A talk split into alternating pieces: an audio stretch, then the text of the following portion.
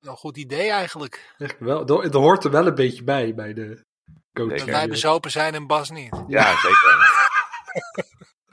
Bas is gewoon de enige die nuchter is in de kelder. Video, video games. Video, video games. Video, video games. Spelkost. Spelkost. Spelkost. Welkom bij de zevende aflevering van Spelkost. Ik ben Ervoogelaar, aan de andere kant zit een Bastiaan Vroegop. Hallo. En Harry Hole junior Ik was, ik was het zelf alweer vergeten. Ik ben ook vergeten, sorry. Waar, waar gaat dit over? Ben je het kwijt? De vorige podcast. Ik ben het kwijt. Previously in Spelkost. Uh, to, to, wa, waar we toen over hadden, is dat mijn vader ook Harry Hole heette. En toen oh, zei ja. Erwin, oh dan ben jij dus junior. Oh ja, ja junior. Is, ja. Van, de, van de Robbie Downey Junior. Robert ja, Downey Junior. Ik, ik, ik ben de Robbie Downey van de podcast zien, maar hadden we vastgesteld. We weten nog niet wie Bas is, want ik ben dan Benedict Cumberbatch. Jij bent Robert Downey. Wie is Bas? Ja, goede vraag. Ja. We zullen het nooit weten. We zullen het nooit weten. Ik denk dat we er wel een oplossing voor gaan vinden. Misschien komt dat nog. Het moet natuurlijk ontstaan. Ja. Zeker. Hey, even een waarschuwing mensen thuis, uh, of uh, waar je ook bent. Uh, de goaties, uh, af, de goatie aflevering komt eraan. En we wachten nog op jou, uh, jouw goatie, jouw reactie. En dit is echt wel een beetje ongeveer het laatste moment dat je het kunt, uh, ja. kunt inzenden. Als je dit luistert. Um, ja, ik hoop dat je vlot luistert. Maar als je het weekend luistert, kan het ook nog. Maar dat is wel echt de laatste, laatste kans. Wij willen graag van jullie horen wat je favoriete game van het jaar is. En waarom dat zo is. Dat kun je doen door naar uh, spelkost punt n l te gaan. Dan vind je of een Google formulier... Kun je het gewoon even opschrijven. Maar leuker is als je naar de link gaat uh, naar anchor punt f m. Daar kun je het inspreken. En dan kom je misschien wel in de podcast terecht met je stem. Nou, dat is leuk. La, la, zullen we gewoon even een datum erbij zetten voor mensen die het later horen? Oh ja. We hebben het over het weekend van tien en elf december. Dus laten we zeggen dat gewoon elf december zondag is gewoon echt de, de finale deadline. Dat, dat is de deadline, ja. Dat we de opname kunnen gebruiken. Ja. Ik vind het leuker bij Gamebytes dat Harry altijd, of hij had Erwin altijd het beheer van de G O T Y-inzendingen. Dus die had, kon als enige zeg maar zien of daar nou wat gebeurde. Ik weet nu helemaal dat... niks. Nee, nee ik, ik weet alles en ik ga je niks vertellen. Oh, ik kan wat zo goed voorbereiden om in je handen te hebben. Ja, nee, dat, uh, veel plezier. Maar wie print er nou uit en doet er een nietje doorheen? Ik, ik, denk dat ik, ik denk dat dit gaat lukken. Ik denk ja? dat, ik deze, uh, dat ik deze skills in het leven inmiddels heb. En dan, dan krijg ik het overhandigd en dan moet ik het gewoon live uh, voorlezen. Of doe jij ja. de eer? Of hoe gaan we Mag dat... ik het nietje erdoor doen? Nou, dan doen we gewoon samen een hand op de nietmachine en dan duwen we samen naar beneden. Oké, okay, dat is wel een historisch moment. Dat is de eerste, ja, uh, eerste goatee voor Spelkost. Maar hebben we al wel reacties? Zijn, we zijn we hebben wel reacties, maar we kunnen er nog wel een paar gebruiken. Dus... Oké. Okay. Tot nou, uh, elf december heb je nog. Uh, wees, wees er snel bij. Jullie horen het. Grijp je kans. Dan, en in uh, juli, december. December. tweeduizend tweeëntwintig. Ja, je weet niet wanneer mensen deze aflevering luisteren. Hè? Als we nou in tweeduizend vijfentwintig nog goaties voor tweeduizend tweeëntwintig krijgen, dan... Nee, ja. goed. Laten we verder.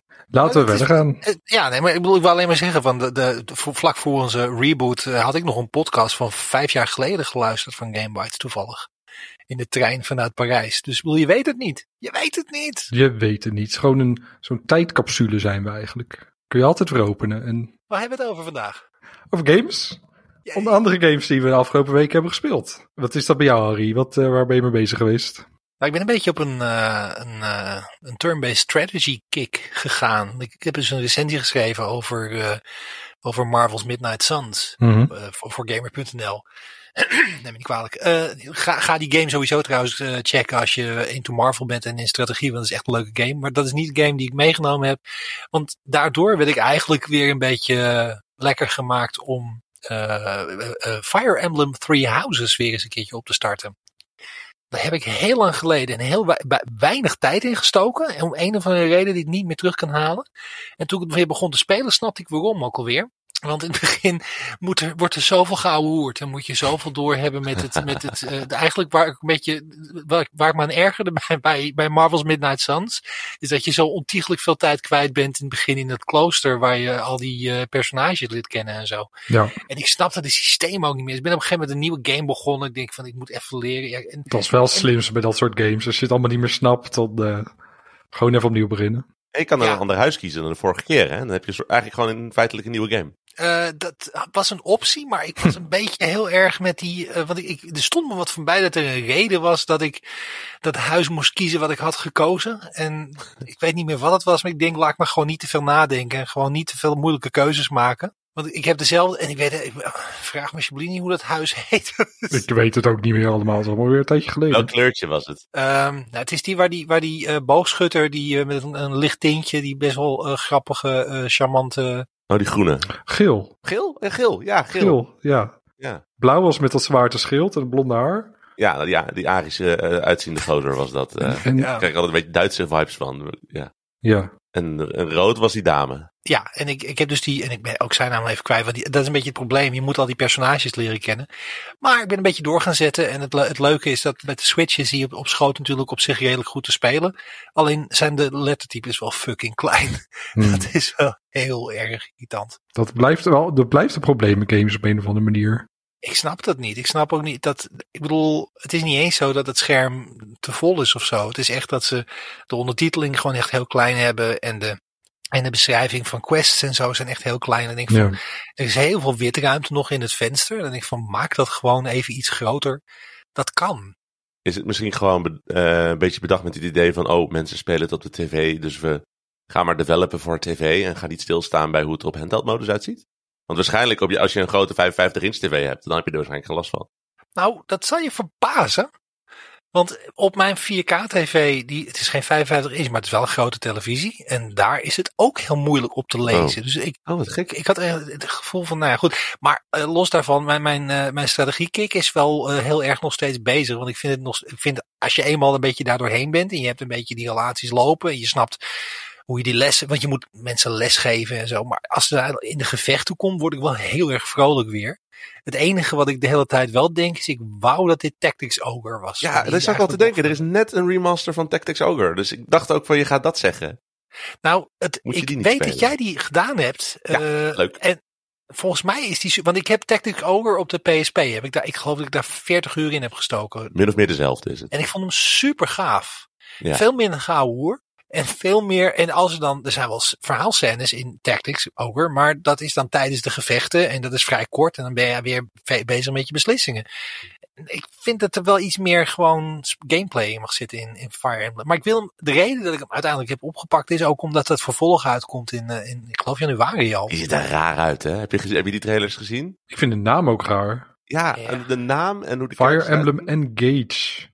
Ja. Dat klinkt toch als een spin-off en niet als een main Fire Emblem deel. Oh, ik moest juist denken aan die, uh, die handheld uh, telefoonconsole. Ja, die, die Engage. Nee, maar het voelt echt als een soort van free-to-play smartphone game. Gewoon al, met alle, de hele vibe eromheen. Maar dat is het niet. Het is gewoon een mainline serieuze Fire Emblem. Ja. Super weird.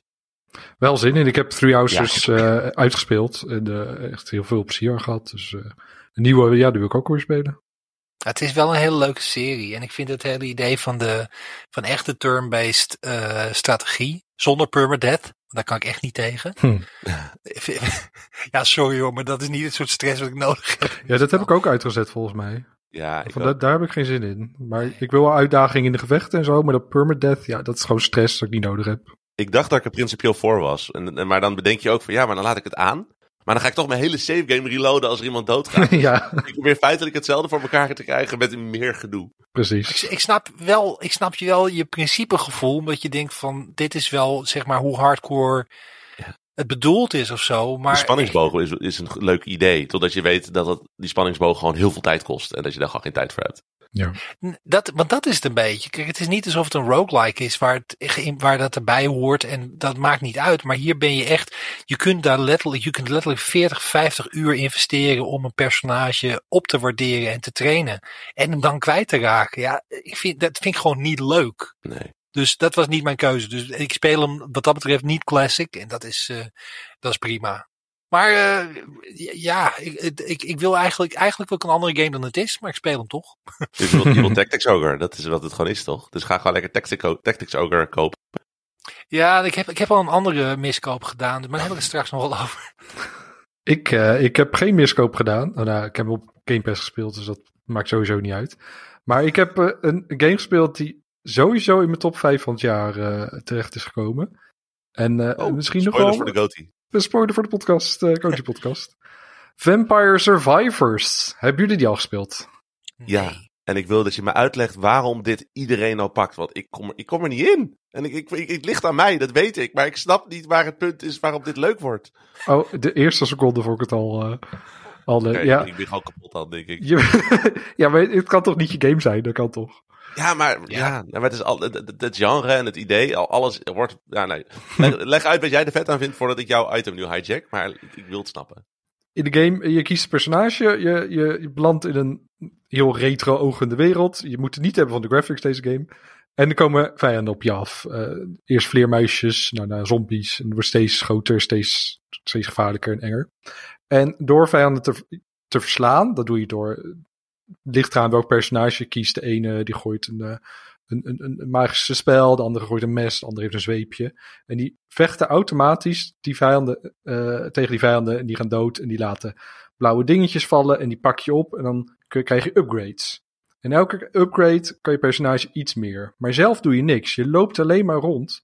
Maar je personage, die valt aan. En dan heb je bijvoorbeeld een zweepje en dan kun je een upgrade pakken dat die zweep links en rechts slaat. Je kunt daarna een upgrade pakken dat die zweep meer schade doet. En zo heb je echt een reeks aan verschillende wapens. Wordt het ook steeds meer. Ik heb nu iets van vijftien verschillende wapens die ik kan, kan vinden in die wereld.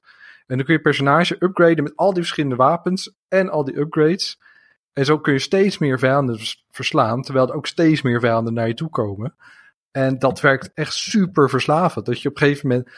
Je hebt, sommige stukken moet je echt heel tactisch werken van... Oké, okay, ik moet nu rondjes lopen om die vijanden. Of ik moet een beetje hierheen, een beetje daarheen. En dan voorzichtig kun je upgraden en sterker worden. Want anders zijn die vijanden te zwaar. Maar je hebt ook momenten dat je net die fijne upgrades hebt. En dan ben je gewoon... Kun je stil blijven staan. Komen al die vijanden op je af. En die ploppen allemaal kapot. Omdat jij net de goede... knoflook upgrade heb of zo, dat geen vijand dichtbij kan komen. Of je hebt een goede... Garlic power unlocked. Ja, die is een fantastische kracht. Of een, of een bijbel die om je heen draait, die je vijanden kapot maakt. En, uh, en zo kun je telkens uh, in de keuzes die je maakt, elke keer als je level up gaat, doe je een keuze uit drie verschillende opties, kun je een soort beeld creëren voor je personage. En dan kun je ook een soort, echt een duidelijke richting op. En dan kun je de volgende keer kun je weer wat anders proberen. Met een ander personage, met een ander beeld. En je unlockt ook nieuwe uh, gebieden. Die zijn dan weer moeilijker. Of moet je net wat anders... Uh, maar is het een rogue? Uh, nee. Op zich wel, toch? Nee, ja, nee, ja. Ja, met alleen maar vijanden eigenlijk. Het ja. Is niet alsof er een wereld in zit die anders wordt. Je nee, steeds, je, je gaat wel een duidelijk level in, zeg maar. Die altijd wel wow. Hetzelfde... is, want het, ja, die levels die, die stellen niet zoveel voor. Het is meer gewoon een omgeving en type vijanden die op je afkomen. En het zijn gewoon heel veel vijanden. En uh, ja. Het ziet er heel lelijk uit. Het ziet er heel lelijk uit.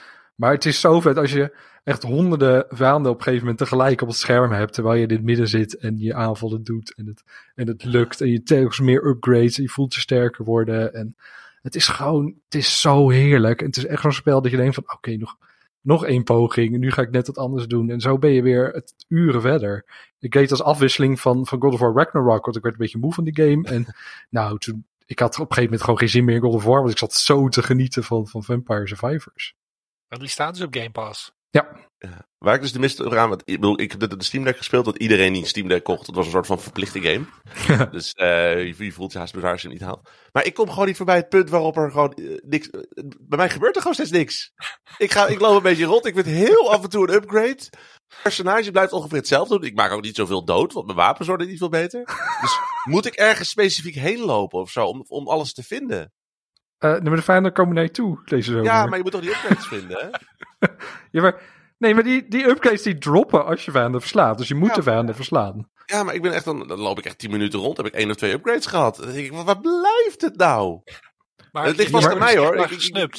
Ze negeren jou. Ja, misschien zit ik in een soort van bizarre R N G. Dat ik de enige persoon ben die gewoon niks krijgt in deze game. Dat het voor iedereen leuk is, omdat ik gewoon pech heb. Ben je de vijanden aan het ontwijken dan of zo? Ik ben ze ook, ik ben ze ook aan het doodmaken. Ik, weet, ja, ja, ik ontwijk ook wel als ze als direct op me afkomen, want ik wil niet doodgaan. Maar ik, ik ja. speel het een beetje als een bullet hell, zeg maar. Ja. Maar, maar zeg je dan misschien dingen waar ze aansloot aan nemen? Ik weet het niet. Het is, misschien speel ik wel een soort van Japanse versie waar wapens uh, bij wet verboden zijn en dat ze dus niks droppen. Dat zou kunnen. Ik het weet is het op het begin, is het in, in, omdat je nog heel zwak bent qua, qua aanvalskracht, Uh, versla je gewoon niet veel vijanden en ga je heel langzaam level omhoog. Maar dat gaat in zo'n stijgende lijn. Uh, gaat dat, ga je steeds sneller, level je up, komen er steeds meer vijanden. Dan gaat het echt zo razendsnel. Je moet even, even, even een paar minuutjes doorzetten. Ik ga, ik, wil, ik ga het nu weer proberen, maar ik ja. weet dat ik straks zit van, er gebeurt gewoon niks. Waar zijn mijn power-ups? Misschien is mijn game gewoon stuk. Ik weet het niet. Maar het frustreert zo, want iedereen zegt dat dit fantastisch is. Je verandert echt in een superheld op een gegeven moment. Nou, Bas is het al, want zo ja. ze oh, rennen weg als ze hem zien. Ja.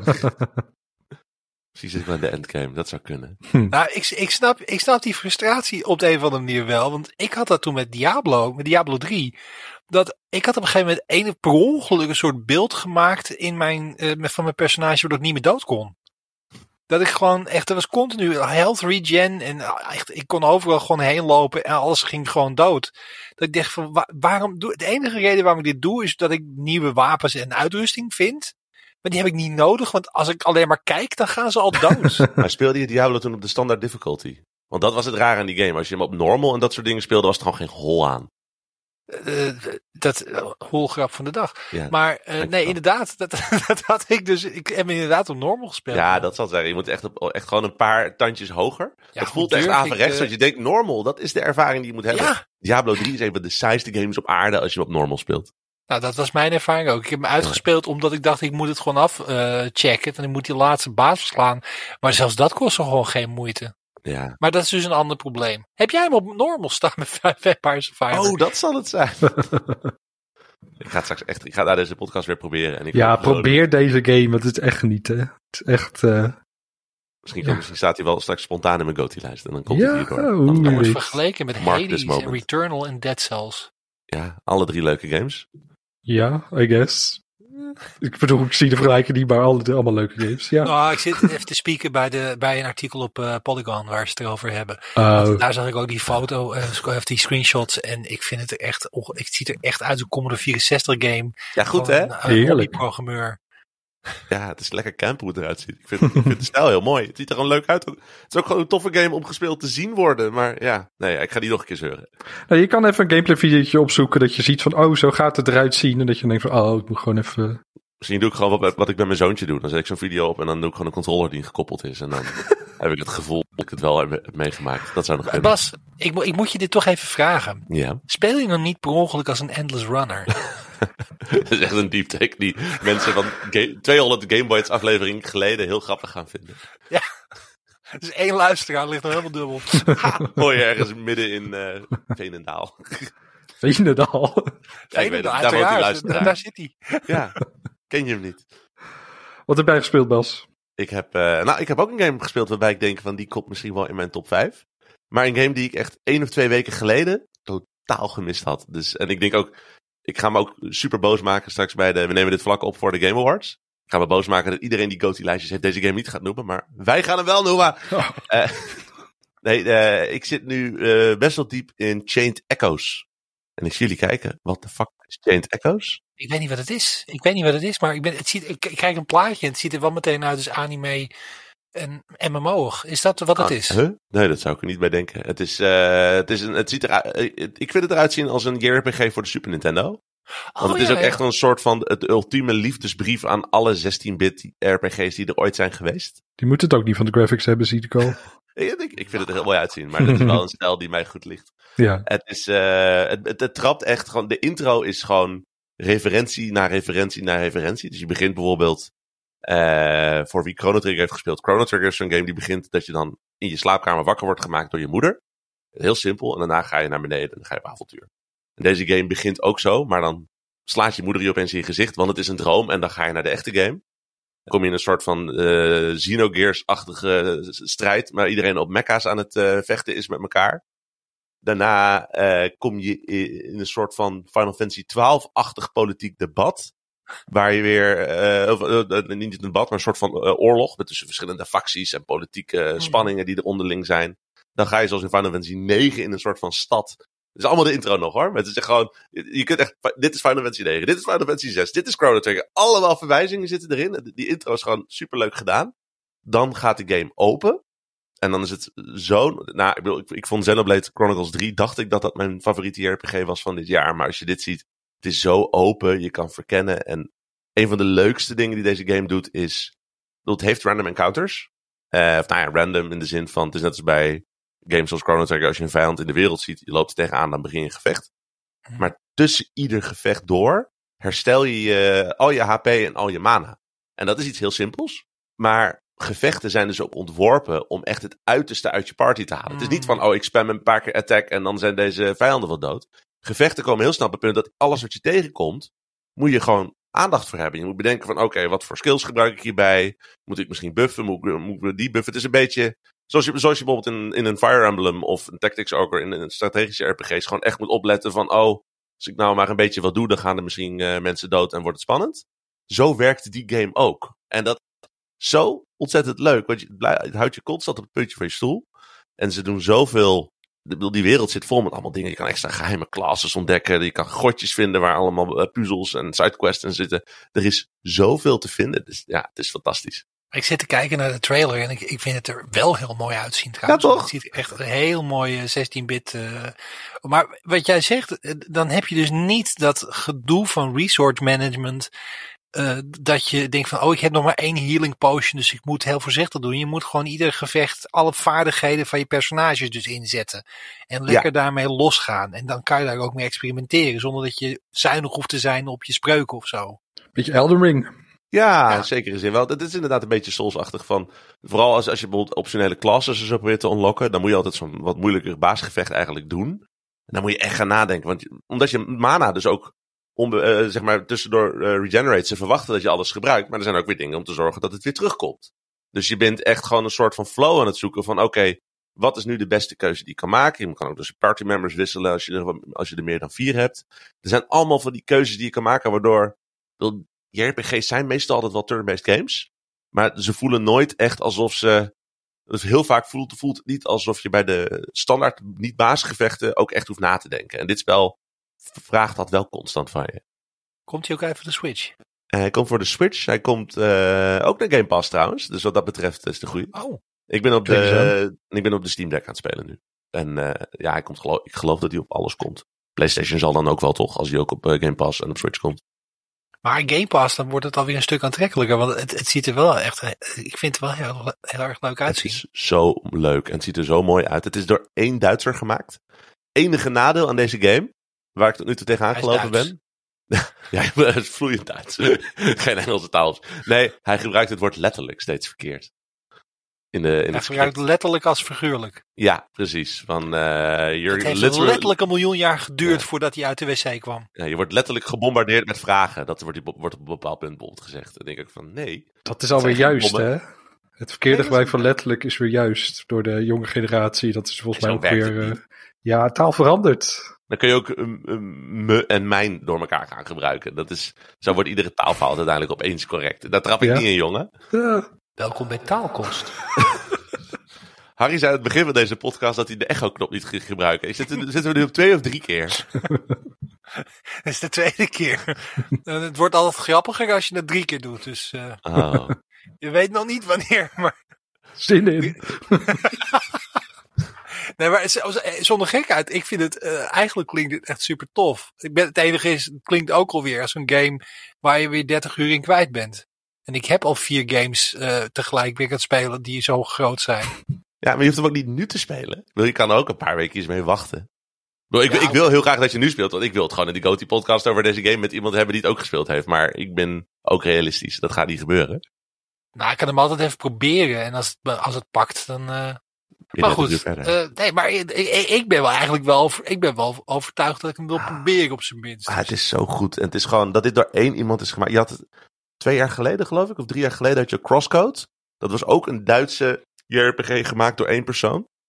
Was toen ook echt één van de beste games die dat jaar was uitgekomen, waar je bijna niemand over hebt gehoord. En oh, ik zit nou te denken, we hebben laatst een Goatie podcast voor twintig negentien opgenomen. Heb ik hem ook niet genoemd, dus ook mijn schuld.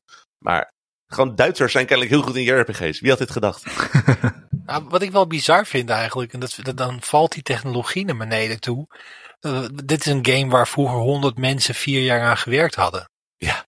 En, en nu doet één iemand dat, misschien ook in vier jaar, maar ik bedoel, die tools en zo, die zijn zo toegankelijk gemaakt dat je dat nu kan. Ja. Dat is toch mooi? Vind ik wel bizar. Ja. Ja. Ja, absoluut. En het is ook wel cool om te zien, omdat het is een per, enkele persoon zijn visie is. Uh, ik, bedoel, ik ga het verhaal niet spoilen, maar je merkt wel dat er een soort van auteurschap in het verhaal zit. En dat hij wel bepaalde thema's gewoon wat sneller durft aan te snijden, die je misschien niet zou zien bij een game gemaakt door een heel groot bedrijf met aandeelhouders. Dat had je op een gegeven moment ook. Je had zo'n bedrijf, één man, ik geloof dat het Spidersoft heet of zo. Hmm. En die maakte Baldur's Gate-achtige games die vergelijkbaar waren in kwaliteit met Baldur's Gate. Maar die maakte hem in zijn eentje. En die heeft echt iets van vijf of zes van die tachtig uur durende, volledig uitgewerkte westerse roleplaying games gemaakt. Ook een beetje hetzelfde als wat je nou zegt. Gewoon dat, dat in plaats van één Duitser, één Brit. Die moet je niet samen in één kamer zetten, want dan wordt het ruzie. Maar, maar dat, ik vind dat, ik voel het ook wel zo gaaf dat dat gewoon kan. Dat mensen, dat, dat wij kunnen dat ook nu. Wij kunnen met z'n drie kunnen we ook een R P G van tachtig uur maken. Ah, wij, nee, wij kunnen dit niet hoor. Je moet er wel tijd voor hebben, denk ik. Ja, talent. We hebben al geen tijd om games te spelen. Dat verhaal om een game te maken. We zijn al heel trots dat we eens per week een podcast kunnen produceren. Ja. Nou wil je een game maken. Wat is dit? Dit is, hier moeten jullie het mee doen, mensen. Wij, ja. Dit is ons gift aan jullie. Dit is onze creatie. Het plafond van ons kunnen zitten we hier.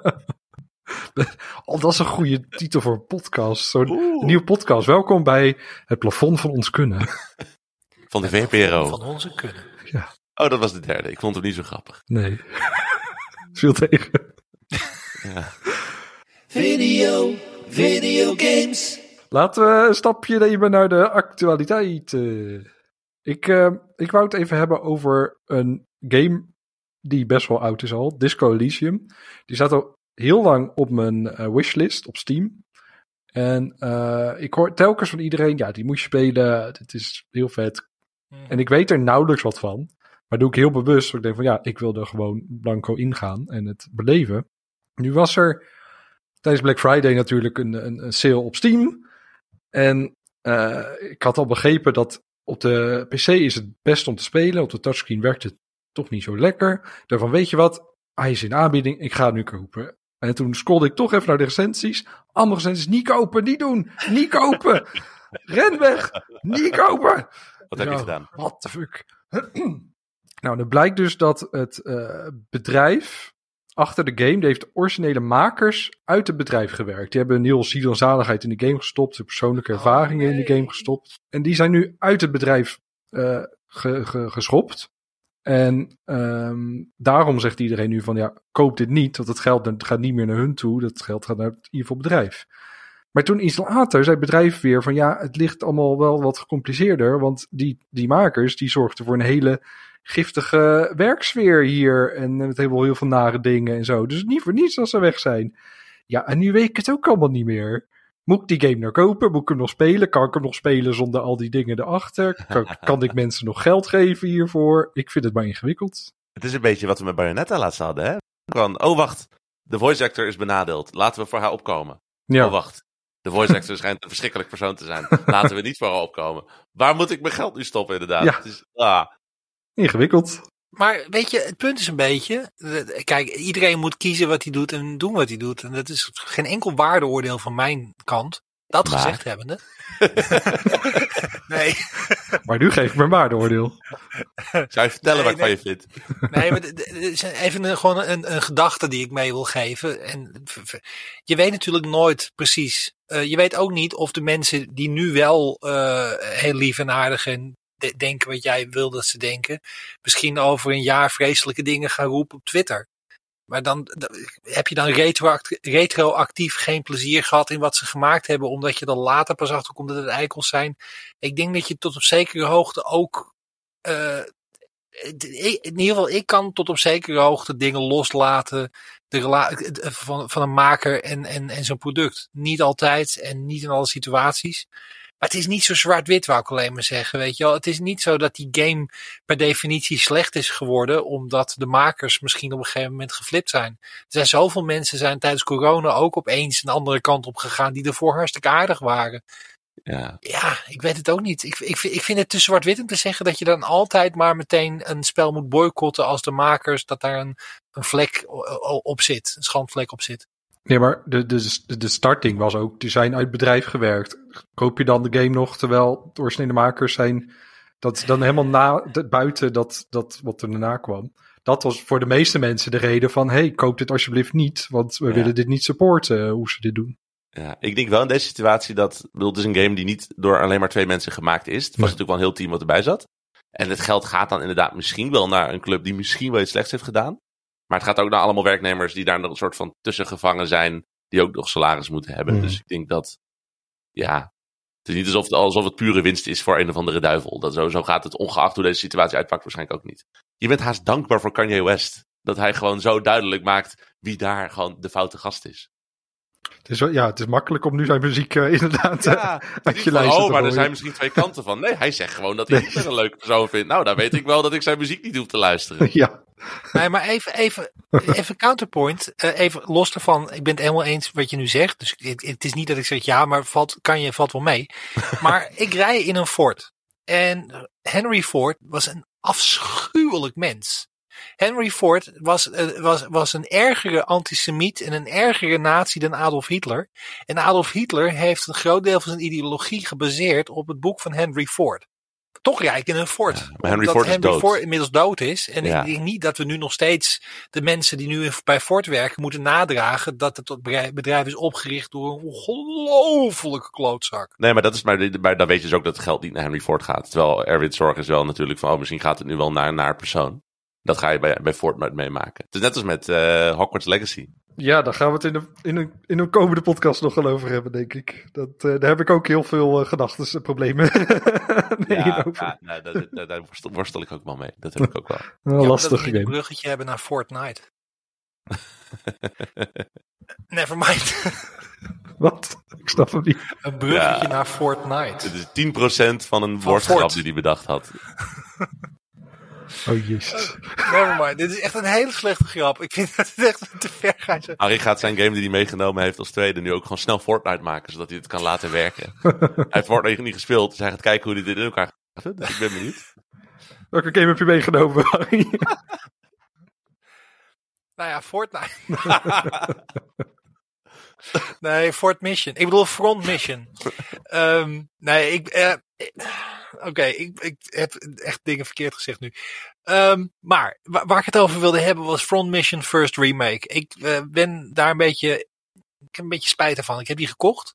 Op dag van lancering zonder enige recensie te lezen. Dat is echt een unicum. Dat doe ik nooit. Ik uh, wacht altijd af tot er recensies zijn. Maar ik, uh, ik was erg fan van Front Mission drie op de PlayStation één. En dat is een strat- strategy R P G met mechs. En was van... fantastisch. Dat was echt zeg maar alles wat Tactics Ogre en dergelijke leuk maakt. Namelijk gewoon grid-based combat. Maar dan met mecha's die je dus ook nog eens helemaal kon customizen. Dus de armen en de schouders en het hoofd en het lichaam en de benen. En alles kon je door elkaar mixen en matchen. En dan kon je een, uh, iemand maken die vecht met zijn vuisten. Of één vuist en een machinegeweer en een raketwerper. En... Nou, en er zat een heel goed systeem in, van een heel goed verhaal in, wat je van twee kanten kon spelen. Het was een gigantische game, tachtig uur lang. En dan had je nog een versie twee van hetzelfde conflict vanuit andere oogpunten. Dat was ook tachtig uur lang. Geweldig. En toen dacht ik, nou, dan moet die eerste ook wel leuk zijn. Maar ja, er is een reden dat een vervolg meestal toch wel beter is in games dan een uh, deel één. Dus deel één is echt eigenlijk een, is, is op zich redelijk opgepoetst. Uh, en ziet er wel een beetje moderner uit en wat drie D'er dan, uh, want het is een Super N E S game, meen ik, in oorsprong. Ja, maar klopt. Gameplay-wise is het eigenlijk wel heel erg tegenvallen. Het is heel erg de random numbers. En het, uh, ik heb niet dat ouderwetse Front Mission gevoel van een enorm gevecht waar je met z'n allen in gaat en wa- waar een enorm drama achter zit. Ik ben een beetje tegen, ben een beetje teleurgesteld erin. Dus ik heb daar dertig euro aan uitgegeven. Die had ik eigenlijk liever aan, uh, aan, uh, aan Tactics Ogre of iets dergelijks uitgegeven. Dit is ook een beetje een trucje wat Square Enix ook wel... Ik bedoel, Tactics Ogre, de remake is ook Square Enix. Die is, die is gewoon leuk, niks aan de hand. Maar ik heb het idee dat ze heel veel gewoon de sentiment games weten te pakken. Ook met, uh, ook, ook, ook met Crisis Core, die nieuwe Final Fantasy remake. Die ziet er fantastisch uit, maar dan speel je hem. En dan merk je van, ja, dit, be- dit bestuurt alsnog gewoon als een oude P S P game. Ze, weten, ze zijn gewoon heel goed in het reskinnen van iets ouds waar je gevoel bij hebt.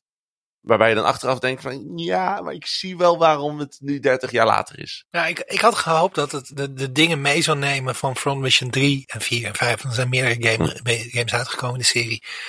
Goed, ik, ik weet niet of ik er doorheen ga bijten, want anders heb ik gewoon dertig euro weggegooid. Maar aan de andere kant denk ik van ja... Welke console heb je hem voor? Uh, Switch. Oh ja, nou, die hebben geloof ik geen fijn retourbeleid of zo. Niet dat je die game binnen vier uur kan retourneren. Nee, je moet, je moet daar echt, een, echt in bloed een document ondertekenen na aankoop. Dat je dat ding nooit meer teruggeeft. Dat je geen aanklacht indient. Dat je geen class action lawsuit start. Mm-hmm. Nee, de, de, de kansen op geld terug bij Nintendo. Dat, nee.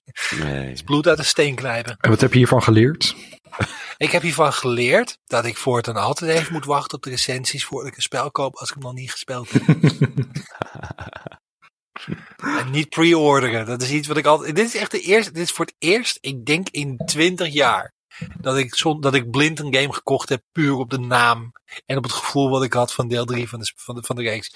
Maar ja, misschien als ik doorzet dat het dan wel een hele leuke game blijkt te zijn. Maar op dit moment voelt het allemaal zo... Je ontwikkelt vanzelf Stockholm, dus ga, ga zo door. Nou, weet je, dat Stockholm-syndroom, dat werkt soms wel, hoor. Mm-hmm. Dat, uh, Xenogears, uh, de oorspronkelijke, die begint ex- extreem saai. Maar ik had dat spel uit Amerika geïmporteerd. En dat had me heel veel moeite gekost om mij dat te hebben. Dus toen ik hem had, denk ik, nou, ook al vind ik het saai, ik speel door. Want anders heb ik het echt voor niks gedaan allemaal. En uiteindelijk wordt hij heel tof. Dus, nou, here's hoping. Ja, hoop vooral door.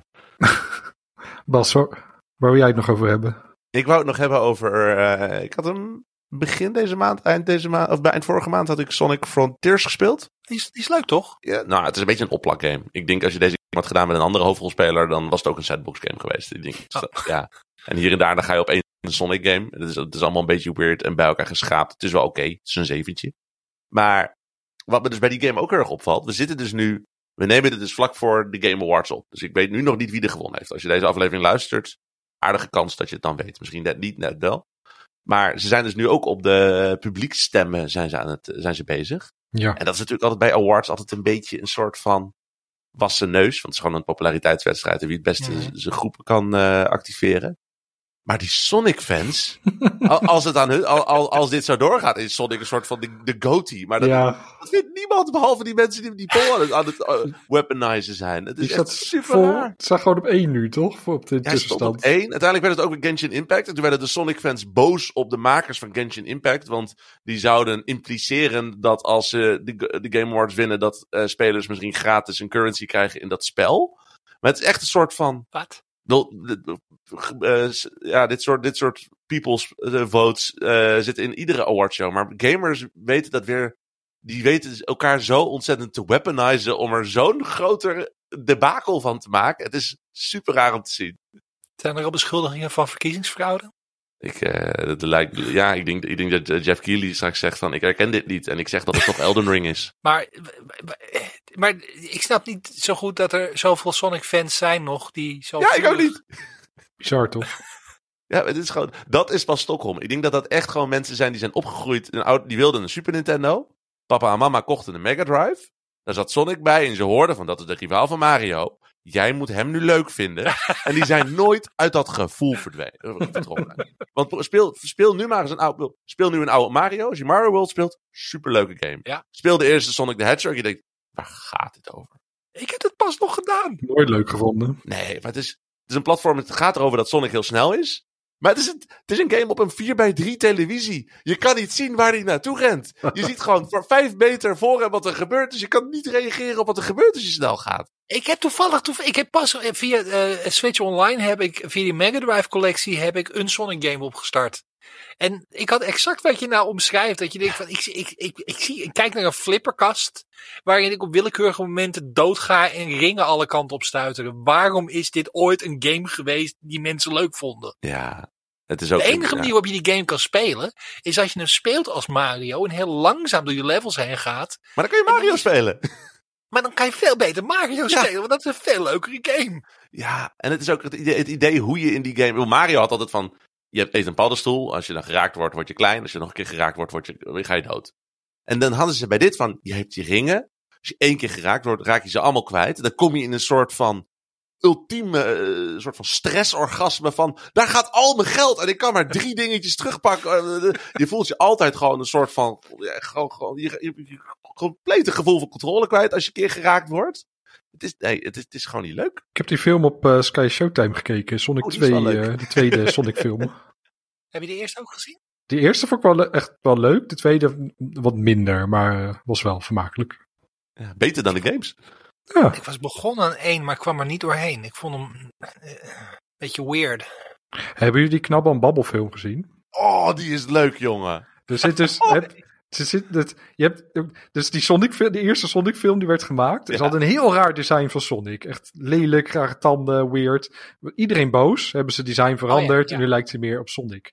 Nu hebben ze gewoon het originele design. Die zit in die Knabbel en Babbel film als een, als een, als een acteur die zeg maar in de Sonic film zou zitten. En nu eruit is gehaald. En...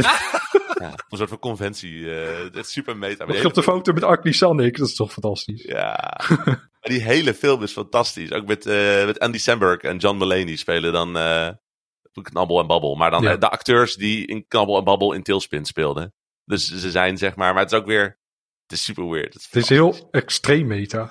Ja, het is geweldig. Maar het is ook echt gewoon... Een van die een dingen, een ding in die film is ook bijvoorbeeld dat... Uh, ik, ik weet niet welke... Is, is Babbel de domme? Weet ik veel. Laten we zeggen dat Babbel de onnozeloogend is. De Knabbel dus, uh, maar die Babbel die voelt dan, die is dan zeg maar gepakt door de showbiz. En die gaat dan een, een metamorfose door. Maar dan wordt die C G I gemaakt. Ja. Dus dan heb je de ene is twee D en de andere is C G I. Zo'n live-action wereld à la Roger Rabbit. Dit is fantastisch. De rare... ik, ga die, ik ga morgen kijken voordat je de rest spoilt ervan. En dit is de ouder ongeveer. Dat ja. is echt het begin. Maar hij zit, Andy Samberg en, en uh, John Mulaney, ik heb ze, ja. want ik wist dus dat ze ermee bij. En John Mulaney is een van mijn favoriete stand-up comedians overigens. Ja, bijna ook, fantastisch. Hij is zo ontzettend goed. Um, maar ik wist, hij is dus al op Disney, begrijp ik. Dus hij is gewoon te kijken. Ja, al... Uh, al uh, ja. Day one, geloof ik. Al best wel ja, lang. Gemist. Nou, daar ga, ga ik morgen mee voor zitten. En morgen vrijdag ga ik Knabbel en Babbel kijken. Nou, lekker toch? Hier ben bij. We gaan naar nog meer tips, want we gaan naar de tips. Harry, wat is je tip? Nou, mijn tip is, uh, is een boek waar ik, had ik al een tijdje had ik dat uh, op, uh, het is een boekentip overigens, weer. Uh, science fiction boek van een Chinese schrijver, en ik ga de naam slecht uitspreken, ik ga het ook proberen, Liu Cixin. En het boek heet The Three Body Problem. En dat is deel één van een trilogie. Ik wist niet dat het een trilogie was, ik was gewoon aan deel één begonnen. En het is fantastisch. Het gaat eigenlijk over, het, het, het begint... Het gaat over het eerste contact van de mensheid met uh, uh, buitenaardse wezens. Dat is in essentie waar het verhaal over gaat. Maar de manier waarop het verteld wordt, is, en dat vind ik wel heel tof. Het is een Chinese schrijver en dat is een hele andere manier van kijken naar de wereld als een westerse schrijver. Ik heb het heel erg als ik het boek van Murakami lees. Dat is, dat, het is niet dat je heel erg met je neus erop gedrukt wordt van het speelt zich in Japan af, maar het is een Japans oogpunt en verhaal vertellen wat je in het boek meekrijgt. En dat heeft dit ook. En het begint in de, in de culturele revolutie in de jaren zestig in China. Toen verschrikkelijk mensen werden uh, gemarteld en afgestraft als ze tegen de partijdoctrine ingingen. En het verhaal gaat door de tijd heen met personages. die En het is zo... Het is een beetje, een beetje koortsdromerig. Heel weird en trippy. En de reden dat ik het ben gaan lezen is omdat ik weet dat er een Netflix verseriering aankomt. Van, die komt in tweeduizend drieëntwintig komt het uit. Hm. Uh, The Three Body Problem. En ik wilde eigenlijk het boek gelezen hebben voordat uh, de serie uitkwam. Ik had hem dus al een tijdje staan. En ik, ik heb hem dus als audioboek. Dus ik lees hem in de auto. En ik, het is echt zo'n boek waar ik af en toe dan sta. Dan ben ik, heb ik boodschappen gedaan. En dan kom ik op de parkeerplaats. En dan blijf ik zitten om te luisteren. Oh, omdat ik dan denk, ik wil gewoon weten hoe het verder gaat. Het is zo'n ontzettend gaaf boek. Dus uh, ja, mijn tip is The Three Body Problem van Liu Cixin. Ik heb een, een serie slash filmtip. Uh, in negentien achtentachtig kwam de film Willow uit. Uh, geregisseerd door Ron Howard en geschreven door George Lucas. Een fantasyfilm um, over een kleine held die uh, de, de, een, een, een meisje redt van, de, van een baby. Red van de boze koningin. Uh, ik had die nooit gezien. Echt helemaal gemist. Dus ik heb hem, uh, ik heb hem afgelopen week voor het eerst gekeken. En het was uh, een leuke, uh, leuke avontuurfilm. Still stands up, zeg maar. Holds up. En omdat er is nu een nieuwe Disney Plus serie van Willow. En dat is echt een vervolg. Met een aantal acteurs keren terug. Zeker het hoofdpersonage. Maar ook een paar andere acteurs. John Warwick, uh, toch? Uh, ja, Warwick. Ja, Warwick. Ik weet, ja. ja. En... Um, dat is echt leuk. Er zijn nu, ik heb nu twee afleveringen gezien. Uh, de derde aflevering is er nu ook als je het luistert. En uh, het is heel, heel vrolijk en leuk. Echt wel weer een avontuur met leuke personages. En duidelijke slechterikken. En uh, ja, het is gewoon heel fijn. Echt, uh, ja, het is gewoon leuk. Leuke, uh, leuke serie op Disney Plus. Ik snap dat je naar Disco Elysium een verhaal nodig hebt met duidelijke slechterikken. Ik lach wel, maar ik heb er geen idee over dit Disco Elysium, wat, uh, wat het verhaal is. Dus. Oh nee, maar we gaan wat, wat met die ontwikkelaar aan. Oh, op die manier, ja. Ik snap je. Nou, Willow is, is, is tegelijk met Howard the Duck. Dat waren de twee opvolgers naast het succes van Star Wars. En Willow is een beetje geflopt uh, toen de tijd. Omdat het een beetje, ja... Het, het was het gewoon net niet volgens mm. mensen op dat moment. Maar het is net zoiets als Legend en zo. Het is een beetje zo'n cult hit. Zo'n cultfilm geworden, geworden ja. ja. ja. En wat ik ook wel leuk vind van de nieuwe serie is dat er een queer love uh, ding voorop staat. Dus twee meiden die, die zijn gewoon verliefd op elkaar. Dat is al heel snel duidelijk. Dat is gewoon onderdeel van die twee hoofdpersonages. En het schijnt dat Disney daar nul problemen mee heeft uh, gehad. En het is gewoon een Disney Plus serie. Dus er is verandering uh, in de lucht. Bij Disney. Disney is wel wat dat betreft nou echt stappen voorwaarts aan het maken. Waar ik wel blij ben, mee ben hoor. Ja, mm-hmm. Zeker. Dus uh, Willow, de, de originele film zit ook op Disney Plus en, uh, en de serie. Uh, dus check dat. Bas, wat is jouw tip? Ik ga dit sowieso doen, want ik heb dus de film nooit gezien. Maar ja, neem ik zeker doen. Ja. Uh, een van mijn obsessies op het moment is uh, de nieuwe kunstmatige intelligentie app. Zou je dat, misschien noem je het zo? Dat is een website. ChatGPT, ja. Dus ChatGPT. Uh, Gerard, Pieter, Theo. Uh, ja. Dat klinkt echt heel ouderwets. Het ja. is over science fiction onderwerp. Ja, wat? Gerard, Pieter, Theo. Wat ze in feite gedaan hebben, is gewoon een kunstmatige intelligentie gewoon een heel groot deel van het internet la- hebben laten lezen tot eind twintig twintig, twintig eenentwintig, zoiets. Uh, en gezegd van, gebruik deze informatie maar te kijken hoe verhalen en artikelen en alles geschreven wordt. En het kan veel. En het is eng om te zien. Je kan gewoon tegen dat ding zeggen van, schrijf voor mij een verhaal van vijfhonderd woorden over hoe je de wifi in huis sneller kan maken.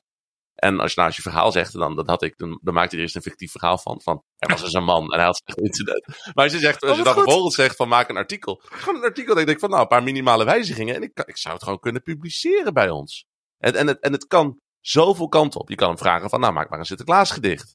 Je kan zeggen van ik ben een website aan het maken, schrijf even een stukje code, zodat ik uh, de achtergrond op deze manier kan uh, laten bewegen. Maar die je artikelen kan... in het Nederlands ook? Ja, in het Nederlands ja. en in het Engels. En ik, van, ja, nog meer talen neem ik aan, maar ik ken er niet zoveel andere. Uh, maar het is gewoon, je denkt dan, je, je bent zeg maar van Siri en van Google Assistant gewend van, je kan een hele specifieke subset dingen aan de computer vragen. Ja. Hele specifieke opdrachten. En, en, en, en dat ga je eerst aan uh, ChatGPT vragen. Aan Gerard, Pieter, Theo, ga je dat dan vragen? Aan Gerard ga je dat vragen? Uh, We hebben een titel. Ja. Gerard, Pieter, Theo. uh, dan, dus je begint eerst heel standaard. Denk je van, nou, iets conservatiefs. En dan denk je van, nou, ik ga even dit hele rare proberen. En dan maakt hij met context. Nou, ik, ik vroeg hem uiteindelijk van, schrijf een stukje fanfictie over uh, Zero uit Mega Man. En uh, de mascotte van, uh, Bo- van Bolletje. En dan schrijft hij wat. Maar ook echt met context van... En, hij, en toen kwam je het ma- de mascotte van Bolletje tegen. Met zijn constante lach. En dan van, ja, zo zag je eruit. En dat heeft hij gewoon uit de context van het internet getrokken. Het is zo cool. En je kan het nu gratis gebruiken bij open a i punt com. Uh, ik ga dat niet weer spellen, want dan ga je het bepesten. Uh, en, en je kan het dus gratis gebruiken, want het is nu, ze gebruiken dit voor onderzoek voor A I. Maar ik zweer het je. Binnen, nou ik ga niet vijf jaar zeggen, want dan gaan we dat hele podcast als schap hebben. Maar binnen tien, vijftien jaar is dit hoe wij met computers werken.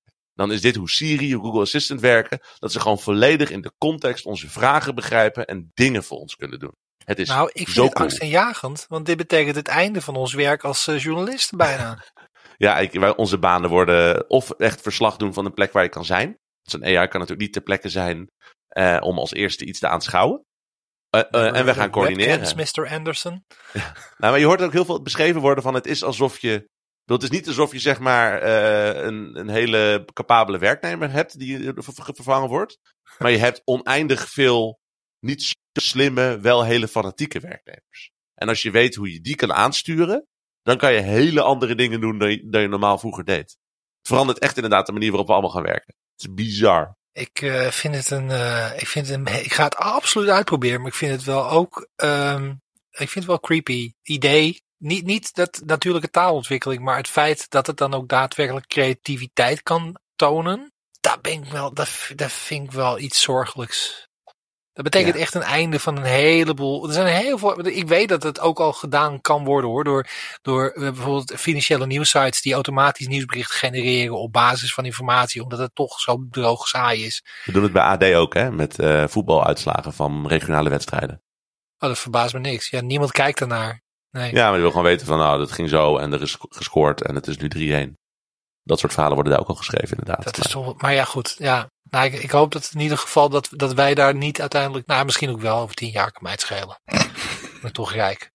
Ja, maar jouw werk is dan weer veranderd. Misschien, vra- uh, misschien word jij wel ingehuurd als freelancer om met behulp van A I's een heel complex verhaal te maken. Waarbij je van aanstuurt van nou, schrijf even een stukje hierover. Doe even onderzoek hiernaar. Want je kan ook... Ik bedoel, ze schrijven nu dingen voor je. Maar je kan ze ook, feitelijk kun je ze gebruiken als informatiebron. Ik vroeg van schrijf even ja. een artikel hoe je wifi verbetert.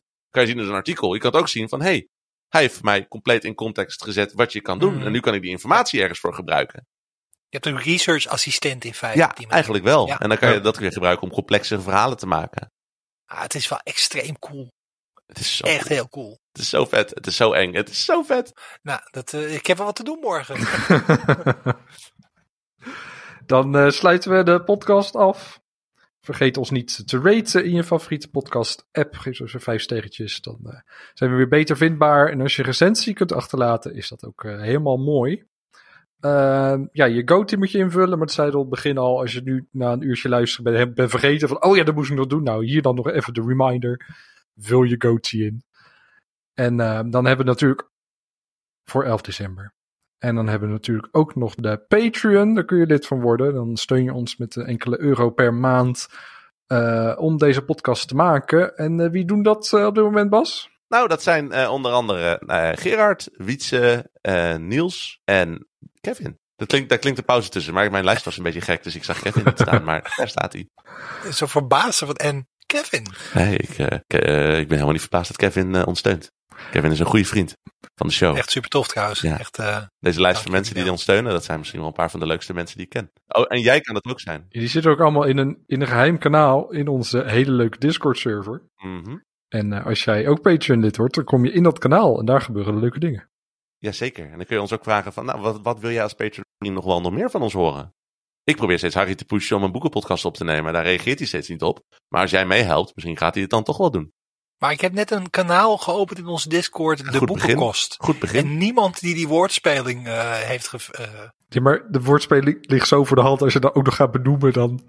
Ja, maar is leuk hoor. Nee, ik ben gewoon ah, echt een uur mee bezig geweest. Ik denk, Boekenkost, dit is het! Daar betalen onze patrons voor. Dus je kunt ook over boeken praten op onze Discord server. De, de informatie vind je allemaal op uh, spelkost punt n l. Yes. Namens Harry Hol was er vroeg op. Ik ben Ervoogelaar. Heel erg bedankt voor het luisteren. En tot de volgende keer. Games, video, video games. Video, video games. Spelkost. Spelkost.